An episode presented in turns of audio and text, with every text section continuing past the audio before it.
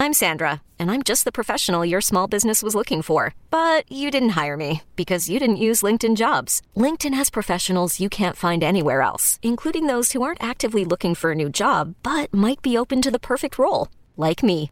In a given month, over 70% of LinkedIn users don't visit other leading job sites. So if you're not looking on LinkedIn, you'll miss out on great candidates, like Sandra. Start hiring professionals like a professional. Post your free job on linkedin.com/recommend today.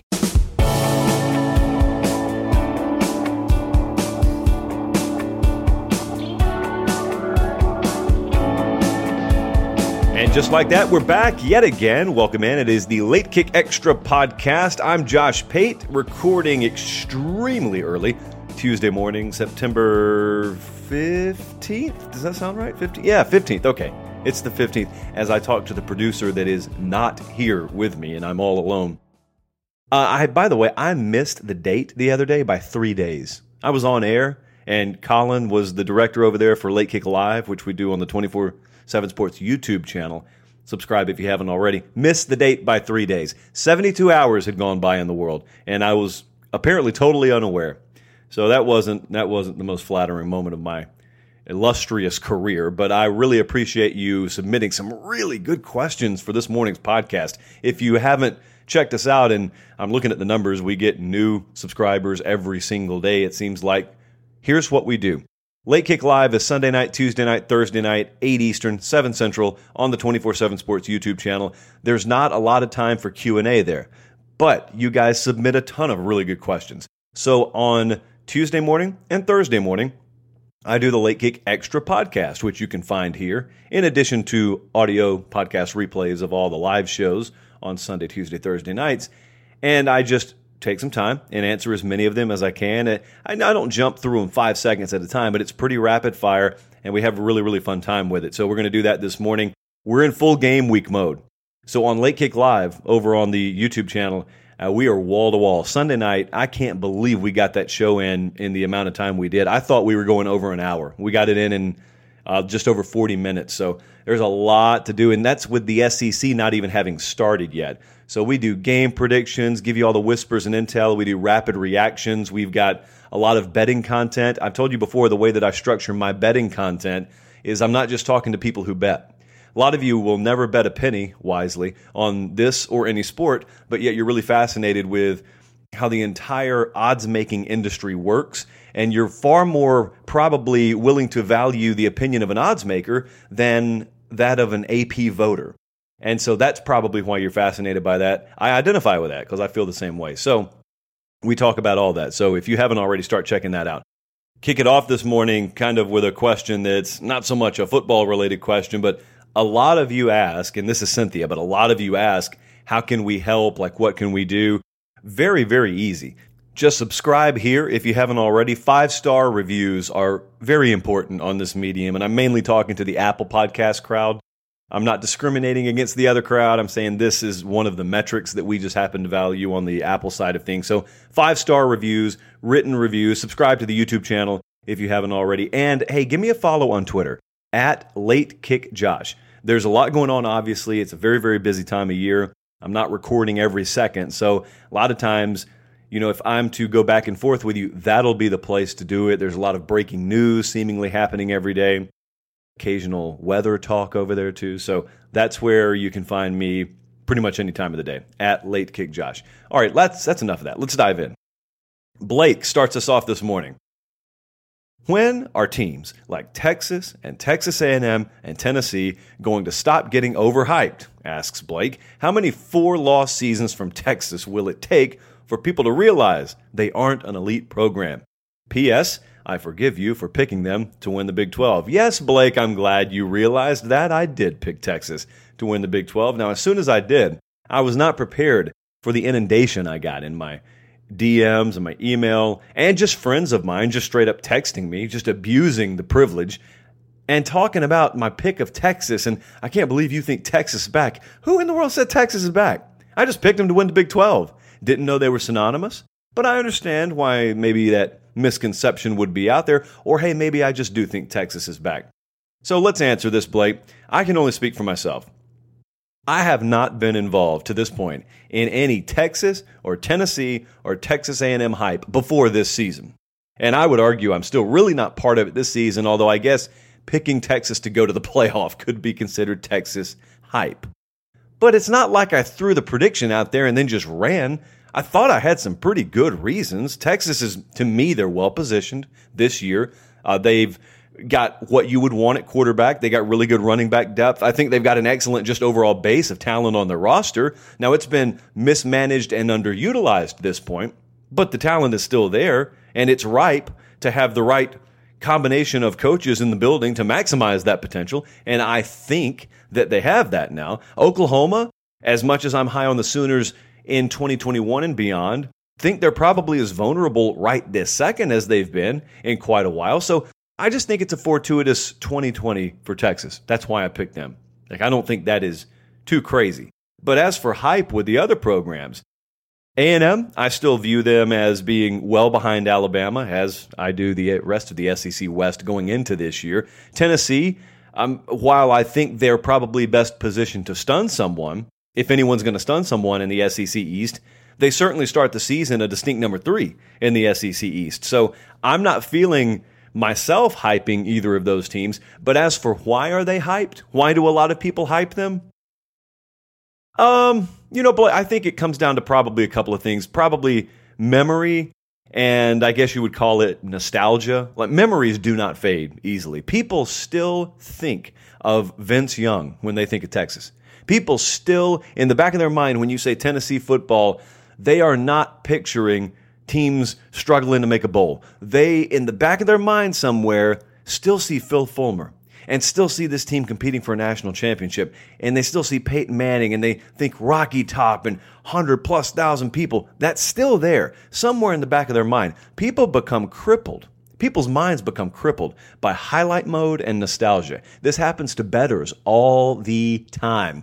You can find folks, they're a dime a dozen, just bet nothing but overs. And the reason is because they've grown up in the highlight culture, which is, people in their 30s and above, really probably even 20s and above, who have just grown up watching SportsCenter their whole life. It's all they've seen is highlights. And all that sticks in your mind is highlights. When you think of a team, you think of highlight plays that you've seen from that team. And you never think of the 80% of plays that you also have seen that didn't work from that team. And so your mind thinks in highlights, and therefore you think of explosive, and you think of just the best of the best. But that's not reality. Reality is things haven't been so good at Tennessee. Things haven't been so good at Texas. But I still think that people's minds go back to the nostalgia. And I think that's probably that, along with just people wanting them to be good again. That's probably why they get overhyped. But I'm not telling you they're overhyped this year. So I'm not necessarily endorsing that. I'm not throwing out the word overrated. But I do agree that does happen to a certain extent. Dan is up next. Dan's got a pretty complex question here. It's about TV rights. So let's dive into this. He says, why doesn't Fox or ESPN sell individual game packages the way boxing does? I personally don't want to buy cable, but I'd rather pay $5 for an individual game. I'd buy the Ohio State game each week, and when I'm bored on a Thursday or Monday, maybe I'd buy Monday Night Football or Thursday Night Football. Cable's too expensive overall, and then you get stuck in a contract. Buying a game itself would draw in more viewers, which would mean more money. That's from Dan. All right, let's unpack this. This is a really good question. A lot of you have gone the alternative route. You have cut the cord, as they say, from cable, and maybe you've gone Hulu, maybe you've gone YouTube TV. I moved to Nashville in January 21st. True story, I have not even brought the TV in from the back of my Jeep. I have not even unpacked my TV, much less plugged it in here. I have never lived without cable before, until now. And it turns out I didn't need it. Shocking. But I also don't have any other means to watch stuff. I mean, let me whisper this. I bootleg my buddy's Watch ESPN account sometimes, but I don't really have any of these. Like, I'm just kind of living over here with nothing. I got Netflix, so I'll watch, The Office and Parks and Rec on Netflix. Like, that's about it. I go to the office. Like, Saturday, I was in the office, and I'm the only one. Director Colin and I are the only people allowed in there. So I was in there all by myself with like 47 TVs on every single game. That's where I go to watch the games if I'm not going to a game. But Dan, this is a good question. So the reason they don't do it like boxing does is because boxing doesn't have conference affiliation attached to it. They don't have individually negotiated TV rights deals. Also, boxing is a sport that it was based on a pay-per-view model. Boxing is sort of like pro wrestling in that boxing was made for the pay-per-view model in the latter years. I mean, the TV-based years.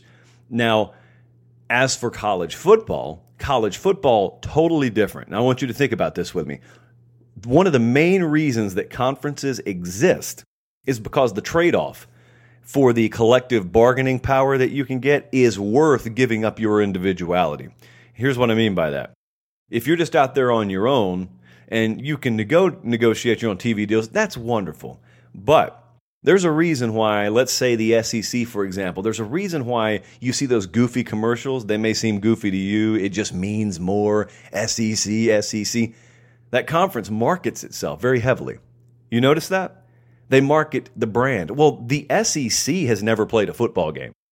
There are member institutions that have played a football game, but the SEC itself has never played. So why are they marketing their conference? Well, they heavily market a brand because brands build followings, and then followings build value, and value demands bidding wars. And as a result, if you're Georgia, for example, your 1/14th share of TV money from the SEC affiliation is far more than you would make on your own. And because the same people who structured that have all the power in the room, negotiation-wise, the model that you just pitched, Dan, unfortunately, is not going to happen anytime soon. The next hope that you would have, Dan, is if and when this whole current structure splits up, and if we have a situation where maybe the Power 5 types, they go their own way. Number 3 song on the Fleetwood Mac Greatest Hits album. Good song there. Forrest Gump soundtrack too, Go Your Own Way. And if that happens and when that happens, ask yourself, how are the TV deals affected then? What do the new TV deals look like then? I think there'll still be strong conference affiliation. I'm just saying it could be your only opportunity for change. Next up is Noah. He said, praying for the folks on the Gulf Coast about to deal with Hurricane Sally. I know you've talked about storm chasing before, and I know there seem to be a lot of tornadoes when hurricanes come on shore. Do you have any good storm chasing stories from hurricanes, as weird as that may sound? Thanks for the show. Again, Noah. Noah, yeah, I do. I think possibly I've told a version of this story. There shouldn't be versions of stories. There should just be stories for the truth. So I think I've told this story before. I don't remember the context. And we got so many new listeners recently that let me just tell it again. Hurricane Ivan came on shore either 04 or 05. I was living down in Columbus. And I think I told the story about the pickup football game we played. That was where there was standing water on the field, and there were just these chunks of ants because their ant beds had been flooded. Don't get tackled in the ants, folks. It's bad. You're going to have a bad time. So here's what happened. I was also coaching a Little League baseball team, and so we had team pictures scheduled for the next day, the day after the pickup football game. So it was a system that took a couple of days to get out of here. So we're up in Hamilton, Georgia at Charles Moultrie Park. Very beautiful place right off Highway 116 there in Hamilton, Georgia, for those familiar. And there is a big building that is kind of the central location of the park, and that's where we were taking our team pictures. And you can see out probably a mile to 2 miles across the highway and over into this just huge openings. It looks like a painting. It's really, really picturesque on a nice day. This was not a nice day. Now, it wasn't raining at the time, so we were trying to get it in between rain squalls, and we're taking our picture, and the folks that have their... We have our back to everything. And so the folks who are taking our pictures are, okay, look to the left, look to the right. Okay, now pout for me, Josh, pout for me. And so in the midst of all this, and that part didn't happen, but in the midst of all this, there's a guy, a parent, off to the side, and he just says, I think that's a tornado. And I think, well, this dude said that way too calmly. So there's no way there's actually one back there. I'm going to ignore that. And then someone else said, yeah, yeah. And then 14 people exclaimed simultaneously, yeah, yeah. We turn around And that's exactly what's happened, Noah, is one of those brief spin-up tornadoes have popped up right across the highway from us, moving straight towards us. So we had to run. Only option. Not too much unlike various scenes in the movie Twister. We were just left with no other recourse. We had to run. So we run down this very steep and soaked hill.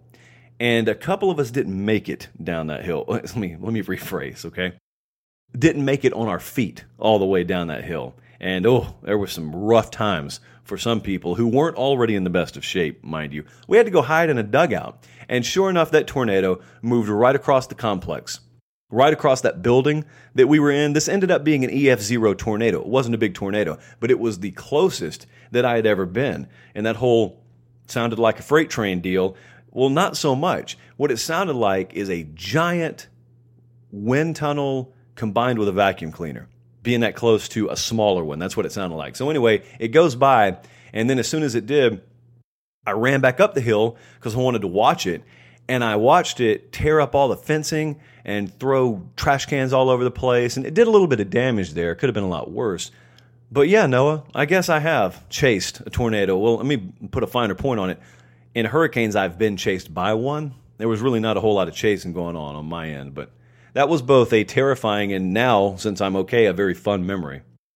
But because you mentioned that in the context of Hurricane Sally, yeah, you're right. A lot of people are about to get a lot of rain dumped on them, starting tonight when this comes on shore. And keep in mind, we're also still trying to help out our folks about 100, 150 miles to the west that dealt with a much more powerful hurricane, and Hurricane Laura recently.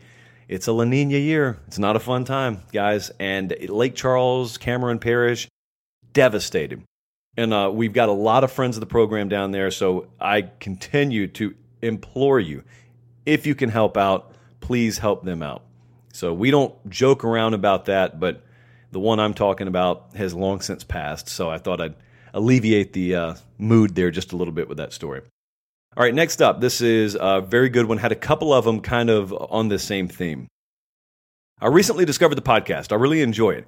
Keep up the phenomenal work. But my question is about something that's not phenomenal. What does South Carolina have to do in order to get back to being a consistently ranked top 25 team?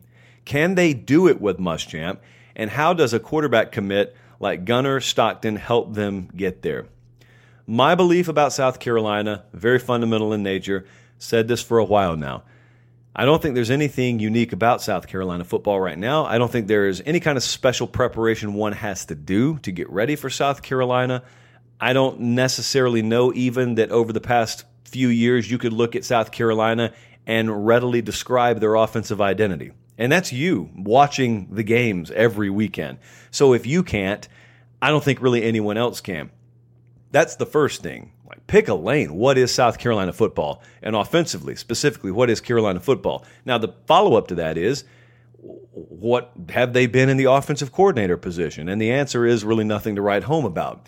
There is this feeling up there that is unconfirmed, because you can talk about practice reports all you want. We got to see it. But there's a feeling up there that Will Muschamp has a guy for the first time in the offensive coordinator chair in Mike Bobo that he is willing to toss the keys to, that he trusts fully. Same kind of feeling exists right now at Auburn with Chad Morris. I am in the wait-and-see camp on both of those, having followed those programs like I have. But if that's true, then that's part one of the equation. Part two of the equation, as you mentioned, get quarterback figured out. Got a good battle going on up there right now that we're going to talk about a little bit later on, but you mentioned Gunner Stockton. I mean, that's an elite talent coming in next year. No doubt about that. He's got to be magnetizing, first off, because you got to have talent come in there with him. And then secondly, he's got to have a stable program that he's coming in there too. But if you were to get those things in place alone, then I trust the Will Muschamp blueprint defensively. I trust the way that a program is going to be built defensively. Keeping guys healthy is the other big key for them that has gone horribly awry in recent years, and they made some changes in strength and conditioning. Let's hope that those things pay off. But you get those things checked, I think it's safe to say you'd be a top 25 annual team at that point. Kendrick97 up next.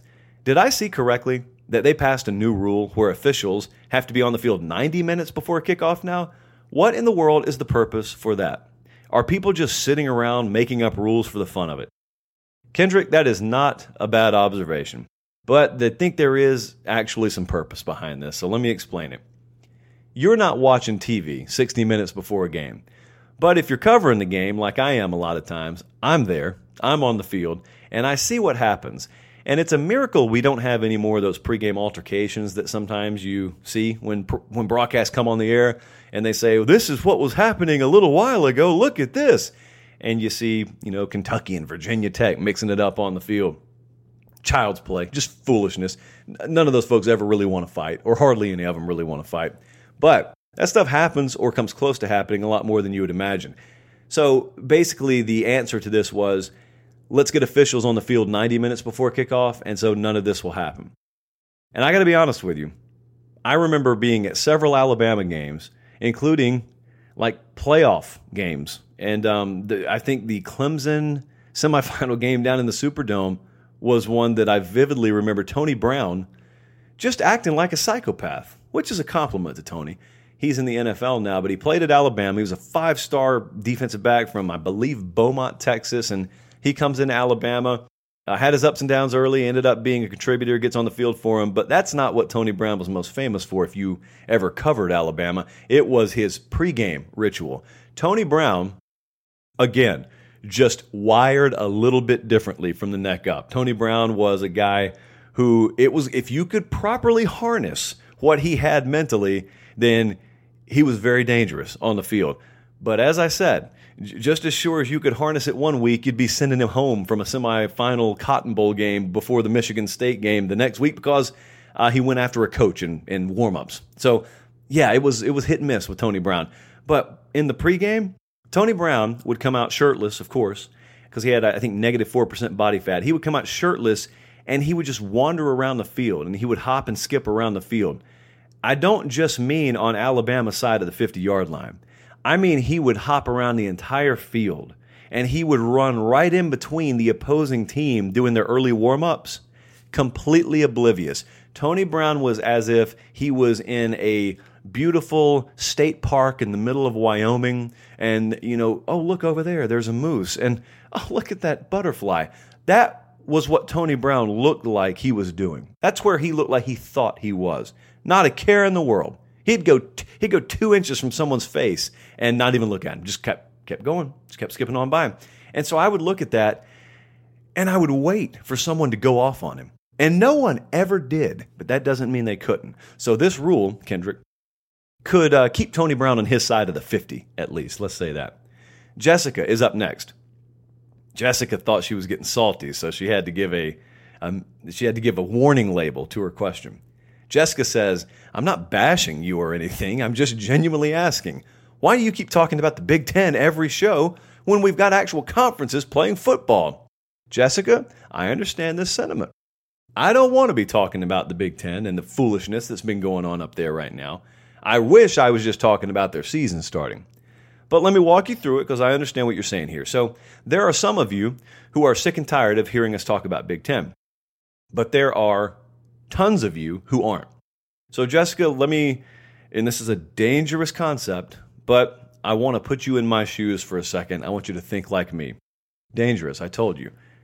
Let's say that you talked Big Ten a couple of shows, and you even led with it, like I've been doing on Late Kick. That's not by accident, folks. I've been leading with it for a reason. So then you look at the metrics, and you look at the data that comes in the next morning, usually, and the analytics from the viewership numbers.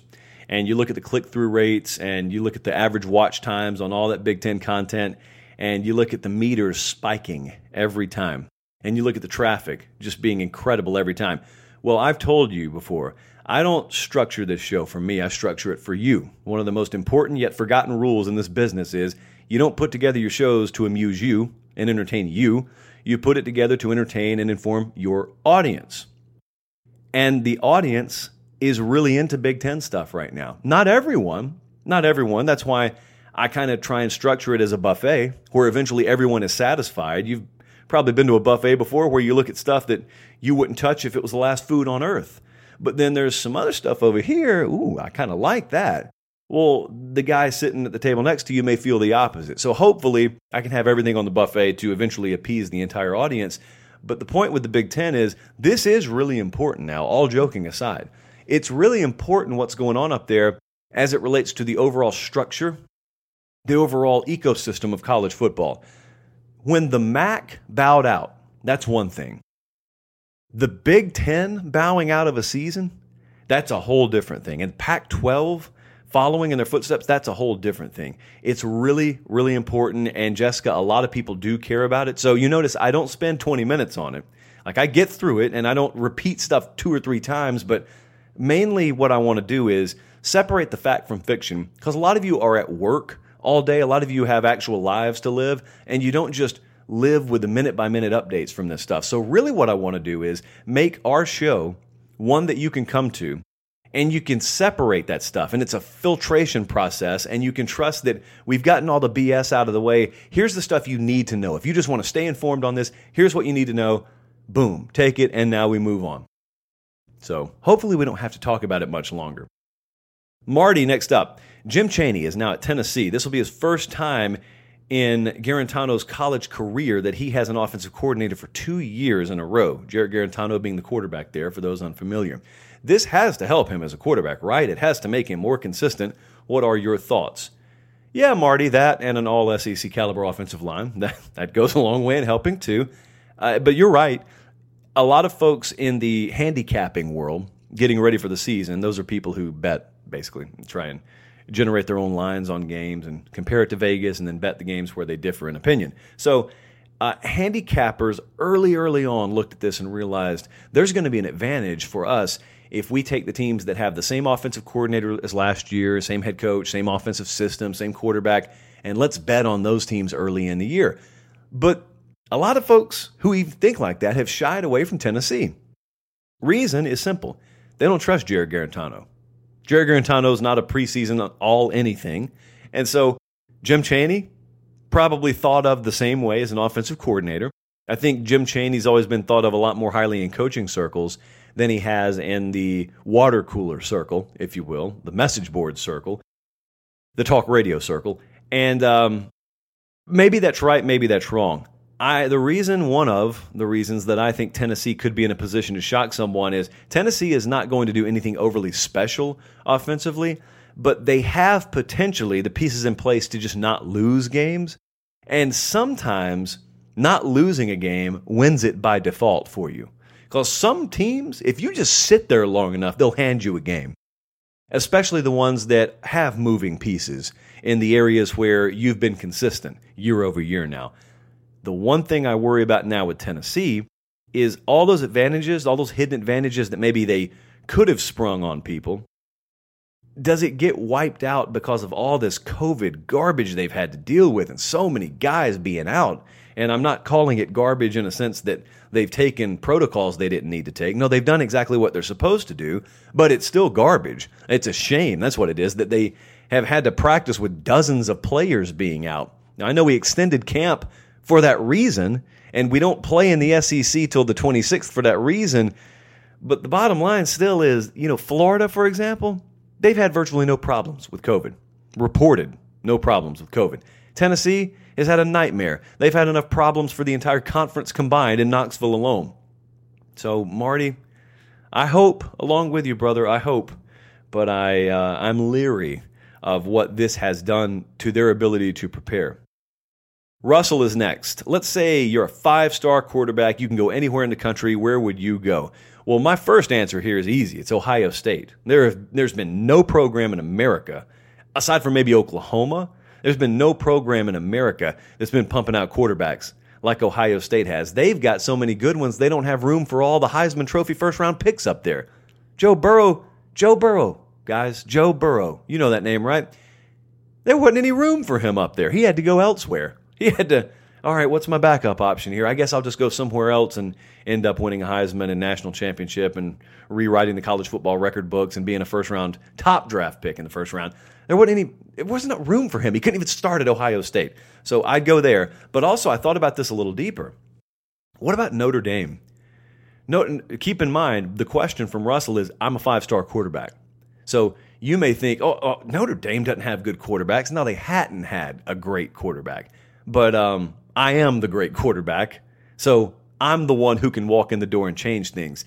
If I trusted my ability to attract other top talent to come play with me. And I liked the offensive staff in place. Tommy Reese is the OC up there now at South Bend, and Brian Kelly just signed a new extension, so he's not going anywhere. If I, let's say, respected the history and rich tradition of that program, and I wanted to be someone who was known for going in and resurrecting the identity and brand and reestablishing at the national level a historic power like Notre Dame, that'd be great. Notre Dame's not a bad program. Notre Dame's one of the top 7 or 8 programs in America right now.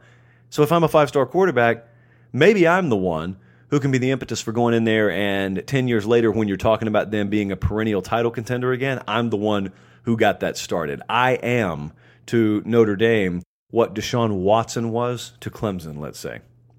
So maybe. Or what I could do is do like I did with the same question that was given to me about being the top long snapper in the country, and I could just openly say as I go into my college career, I'm only staying 1 year at any program, and I could just go 4 different places. Remember, I'm using my redshirt year at Hawaii, so I can get 2 years on the island. Maybe I just do that. You know what? Whatever I do, respect my decision.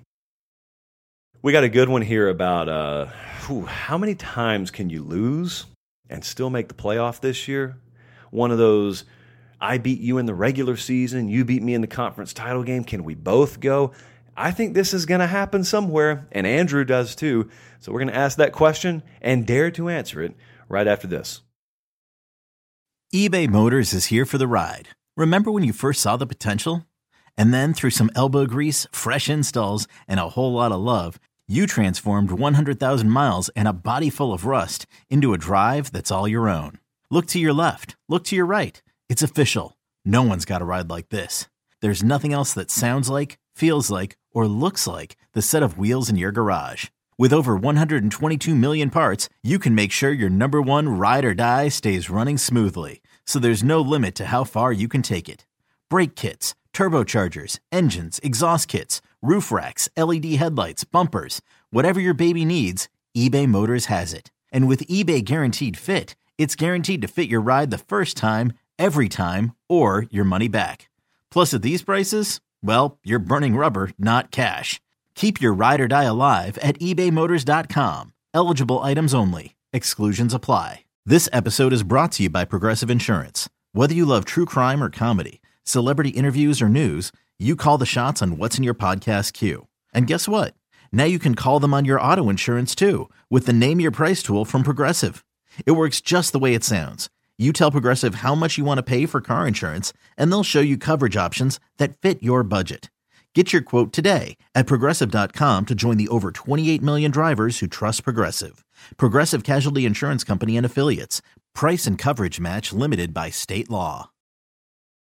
So Andrew asked, if Georgia loses to Alabama in the regular season because the offense just isn't there yet, but then Georgia beats Alabama in the SEC title game, so they're both 1-1 against each other, and the one loss is their only loss. So Georgia beat Alabama, Bama beat Georgia. They both have one loss. Do you think that they would both make the college football playoff? Andrew, yes, unequivocally. In fact, you'd be hard-pressed to paint me a picture where both don't make the playoff. You know what I thought about? Dead serious here. My mind just assumed a green check mark next to the names of both of these programs, especially if you are without other Power 5 programs and other Power 5 conferences playing the season. I didn't even think about Alabama and Georgia. Here was the first question that came to my mind.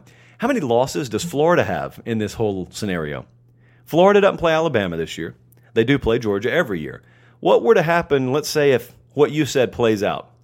Georgia, Bama, they both have one loss. One of them's the conference champ. Let's say Georgia wins the conference championship in that trade-off. What if Florida's only loss had been to Georgia in the regular season? So you got Florida there with one loss too, and their only loss was to the SEC champ. You know what I'm getting at here. I'm not wondering if we could get 2 teams in a playoff from a conference. Of course that could happen. Could that be the first time that you're ever sitting there saying, wait a second, could we justify having 3 of these teams in here? A lot of you scoff at that out of principle. I don't care what conference you're in come playoff time. I peel the sticker off the back of everyone's helmet, and I just want the 4 best and most deserving teams in. Let's make sure we marry those two concepts. It's not just a raw power rating. There's merit involved. But if you got 3 one-loss teams, having gone through that 10-game conference schedule this year, I would have to entertain it. Of course, I'd have to see what the rest of the landscape looked like. I mean, if Clemson's in, they're in. But let's say the Big Ten didn't ever get its act together. Or let's say the Big 12 produced a conference champ, but it was kind of a really just a mess of a season, and the G5 doesn't really have one strong candidate. Who knows what that could look like? So, Andrew, yeah, they'd both be in. Virtually no doubt in my mind. GatorFan1189. I've listened to the hype around Florida. It's got me excited, but in the back of my mind, I know we are not there in recruiting. What do we need to do to keep the 4- and 5-star talent in state? All right, let's break this down. We have to add in certain qualifiers, as usual, when we talk Florida. Florida, as we sit here this morning, again, it is early, it's mid-September now, they are the 7th-ranked recruiting class in the country for the 2021 cycle.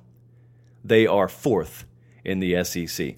But this is that's not a bad thing. So the point is, Florida's recruiting, every time we talk about it, it's within the context of how do they compare to Georgia. That's really what it's about. How do they compare to Alabama? How do they compare to the elite? Because there is no reason Florida couldn't be that. So how do they compare there? And there's still a tick off there. Like, that's the entire premise surrounding this question. They're not bad. They're not in the 40s or anything like that. How do you turn it around? Well, I'll tell you how you turn it around. You start by doing exactly what they've already done. Jason Marshall, everyone thought that guy's going to Alabama or Miami from Palmetto down there in Miami. He commits to Florida. Pretty big surprise recently. That was in August, early August. Corey Collier the next day from the same high school down in Palmetto in Miami, high 4-star safety, top 100 player, commits to Florida. So they've done recently, in the past couple of months, a pretty bang-up job of keeping a couple of big in-state kids in the state. But outside of overhauling your staff, like if you're not going to make big staff changes, I'll tell you what would go a long way. Beating Georgia would go a long way. I mean, being able to walk into a living room and looking kids and their parents in the eye and saying, hey, we're the alpha program in this division now. Whether it's true or not, it's a year-to-year thing. It's not like teams win 17 games in a row. Sometimes this stuff can go back and forth like a ping-pong ball. But if you could beat Georgia this year, it's validation. No one's able to walk into their living rooms and recruit against you saying, yeah, they're a good program, but, I mean, they're never going to win the East. Like, they're never going to get over that Georgia hump. Well, if you get over it on the field, they can't say that anymore. So in lieu of making staff changes, how about making a perception change and making people realize that you're there for good? That, I think, will go a long way. Midwest Dan, Gator fan, did not ask a Florida question, as it turned out. He says, how late do you think the Big Ten could start their season and still be considered for the college football playoff? As I said, we're recording Tuesday morning. I am so tired of waiting on the Big Ten. I did not even hardly talk about them in the podcast this morning. But as we sit here, we are still awaiting a decision. And the big question now, as Dan asked, is how late can they afford to start and still be qualified and capable of making a college football playoff? Dan, I think the date is October 17th, but you could theoretically start later than that and play an 8-game schedule. But this brings about a question our Bud Elliott was kind of tossing around yesterday morning, in our national editorial meeting, and a lot of us had really quick responses to it. He said, wait a second, how many games can they play and still be qualified to make the playoff? And the answer is, there's not a set number. There really is, because no one's ever thought that this was going to be necessary. And so a lot of people floated out 10 games, and of course that would be fine. Some others have floated out 8 games, and I guess an 8-game season would allow you to start later than October 17th. And most people I've spoken to would still be okay with that, but they kind of balance it with saying, well, you better be really strong. There better be no doubt. If you're Ohio State and you've only played 8 games, there better be no doubt in my mind that you're one of the best teams. But if they only play 6 games, that ain't happening. To me, that's not happening. If they only played 6 and you got others playing 10 out there, I got a hard enough time meeting you in the middle at 8. If you're playing 6, well, A, what are you doing? Well, what are you even playing a season for? If that's the best that you could get off the ground, I mean, I'd still love for you to play the season, but I cannot in good faith be considering you for a playoff if you could only play 6 games. Now, I guess the trade-off is If you only play a 6-game season, I suppose they're thinking, okay, well, at that point, we could start in November. Great. How about start in October? It stands to reason I don't think a whole lot's going to change between mid-October and early November. Go ahead and get it started then. So my answer, Dan, I think, is they need to play 8 games. That's the minimum I think they need to play. Jay Hudd, up next. Knowing what you know now, Josh, did you overrate Iowa State or did you underrate Louisiana? Because Iowa State did not look like a team that'll do a lot of winning this year. No, they didn't, did they? And this is not a lie. I didn't plan this either. I am sitting here all by myself recording this morning wearing an Iowa State t-shirt. Backstory. Did I graduate from Iowa State? No. Have I ever been to Ames, Iowa? No. Have I ever been to Iowa? No. Flown over it, never been there. Do I love Iowa State, though? Always been fascinated by the program. For some reason, always been fascinated. So I said that several times on the podcast. And you guys were listening. At least one of you in Iowa was, because you sent me a whole box of goodies that I got at the office Saturday. T-shirts all over the place. And they came right before the loss happened, but that's okay because, as you know, my wardrobe is very limited. I am notorious for hating to buy clothes. And so, listen, this Iowa State gift package like doubled the size of my wardrobe. So it's been a great week.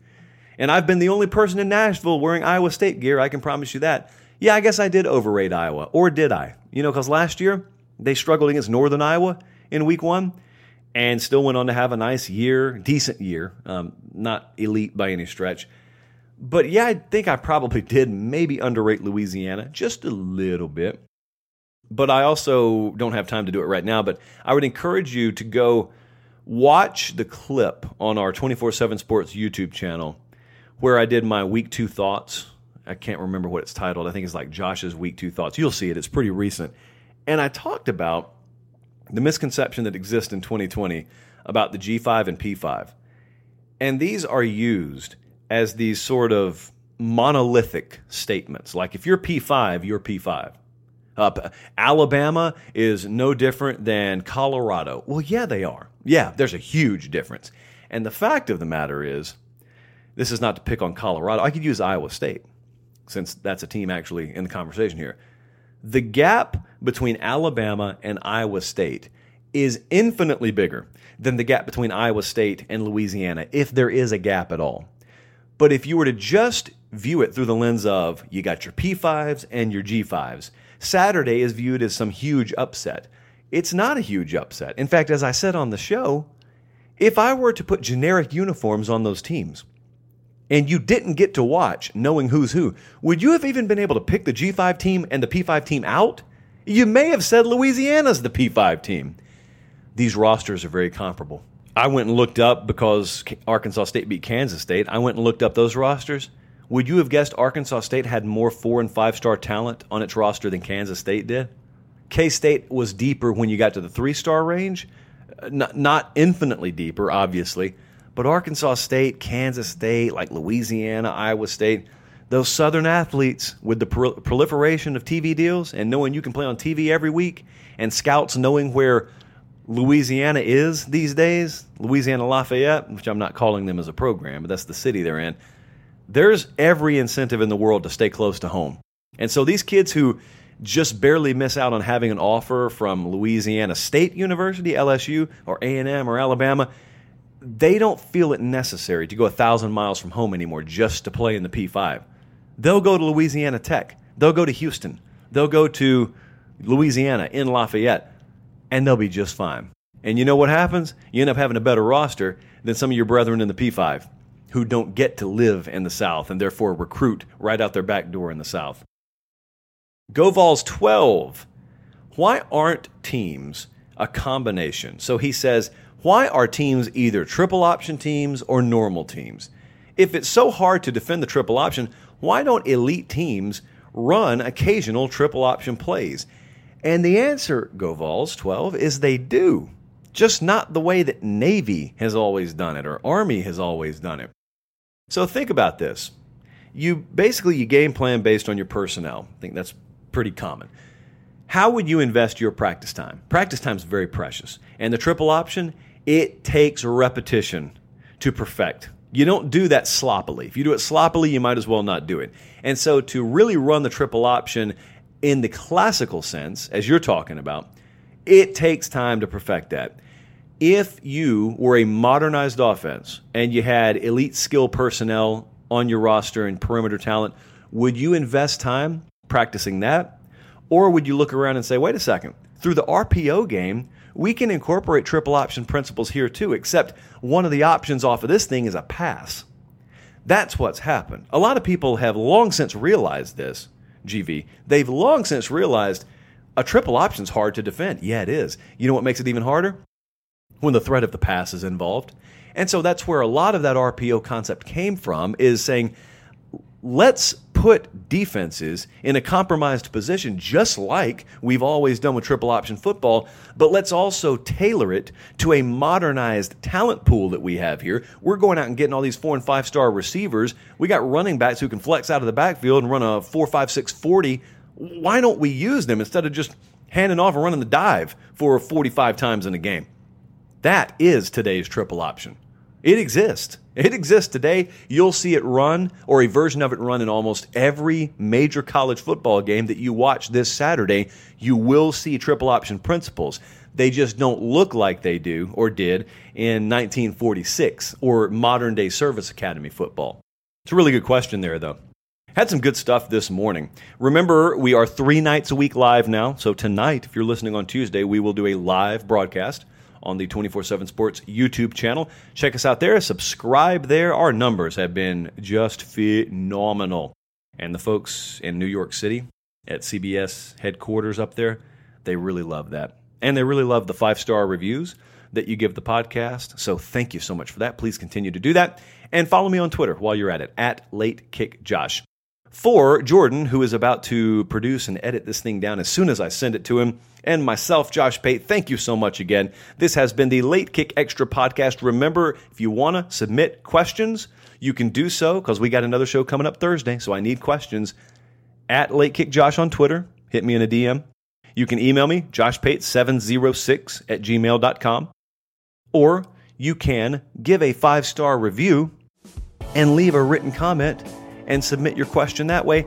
Or if you're watching Late Kick Live on the YouTube channel, look right under the video. There'll be a pinned comment. You can reply to that comment with a question. So many ways, everything outside of just openly giving my phone number on the podcast. And who knows, maybe that's what I'll do to reward us when we get 1,000 5-star reviews.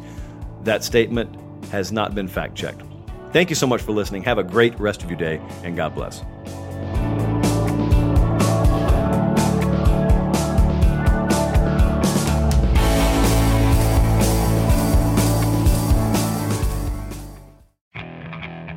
Okay, picture this. It's Friday afternoon when a thought hits you. I can waste another weekend doing the same old whatever, or I can conquer it. I can hop into my all-new Hyundai Santa Fe and hit the road. Any road. The steeper, the better. Because my all-new Santa Fe is available with H-Track all-wheel drive, so I can hit the trail without a worry in the world. Heck, with 3 rows and best-in-class rear cargo space, I can pack the whole family in with all our gear. We've got available dual wireless charging for our phones, so we'll never lose touch with civilization, and we won't lose touch with the primordial power of Mother Earth. So which is it? Waste the weekend or do something a little more epic? And conquer it in the all-new Hyundai Santa Fe. Visit HyundaiUSA.com or call 562-314-4603 for more details. Hyundai. There's joy in every journey.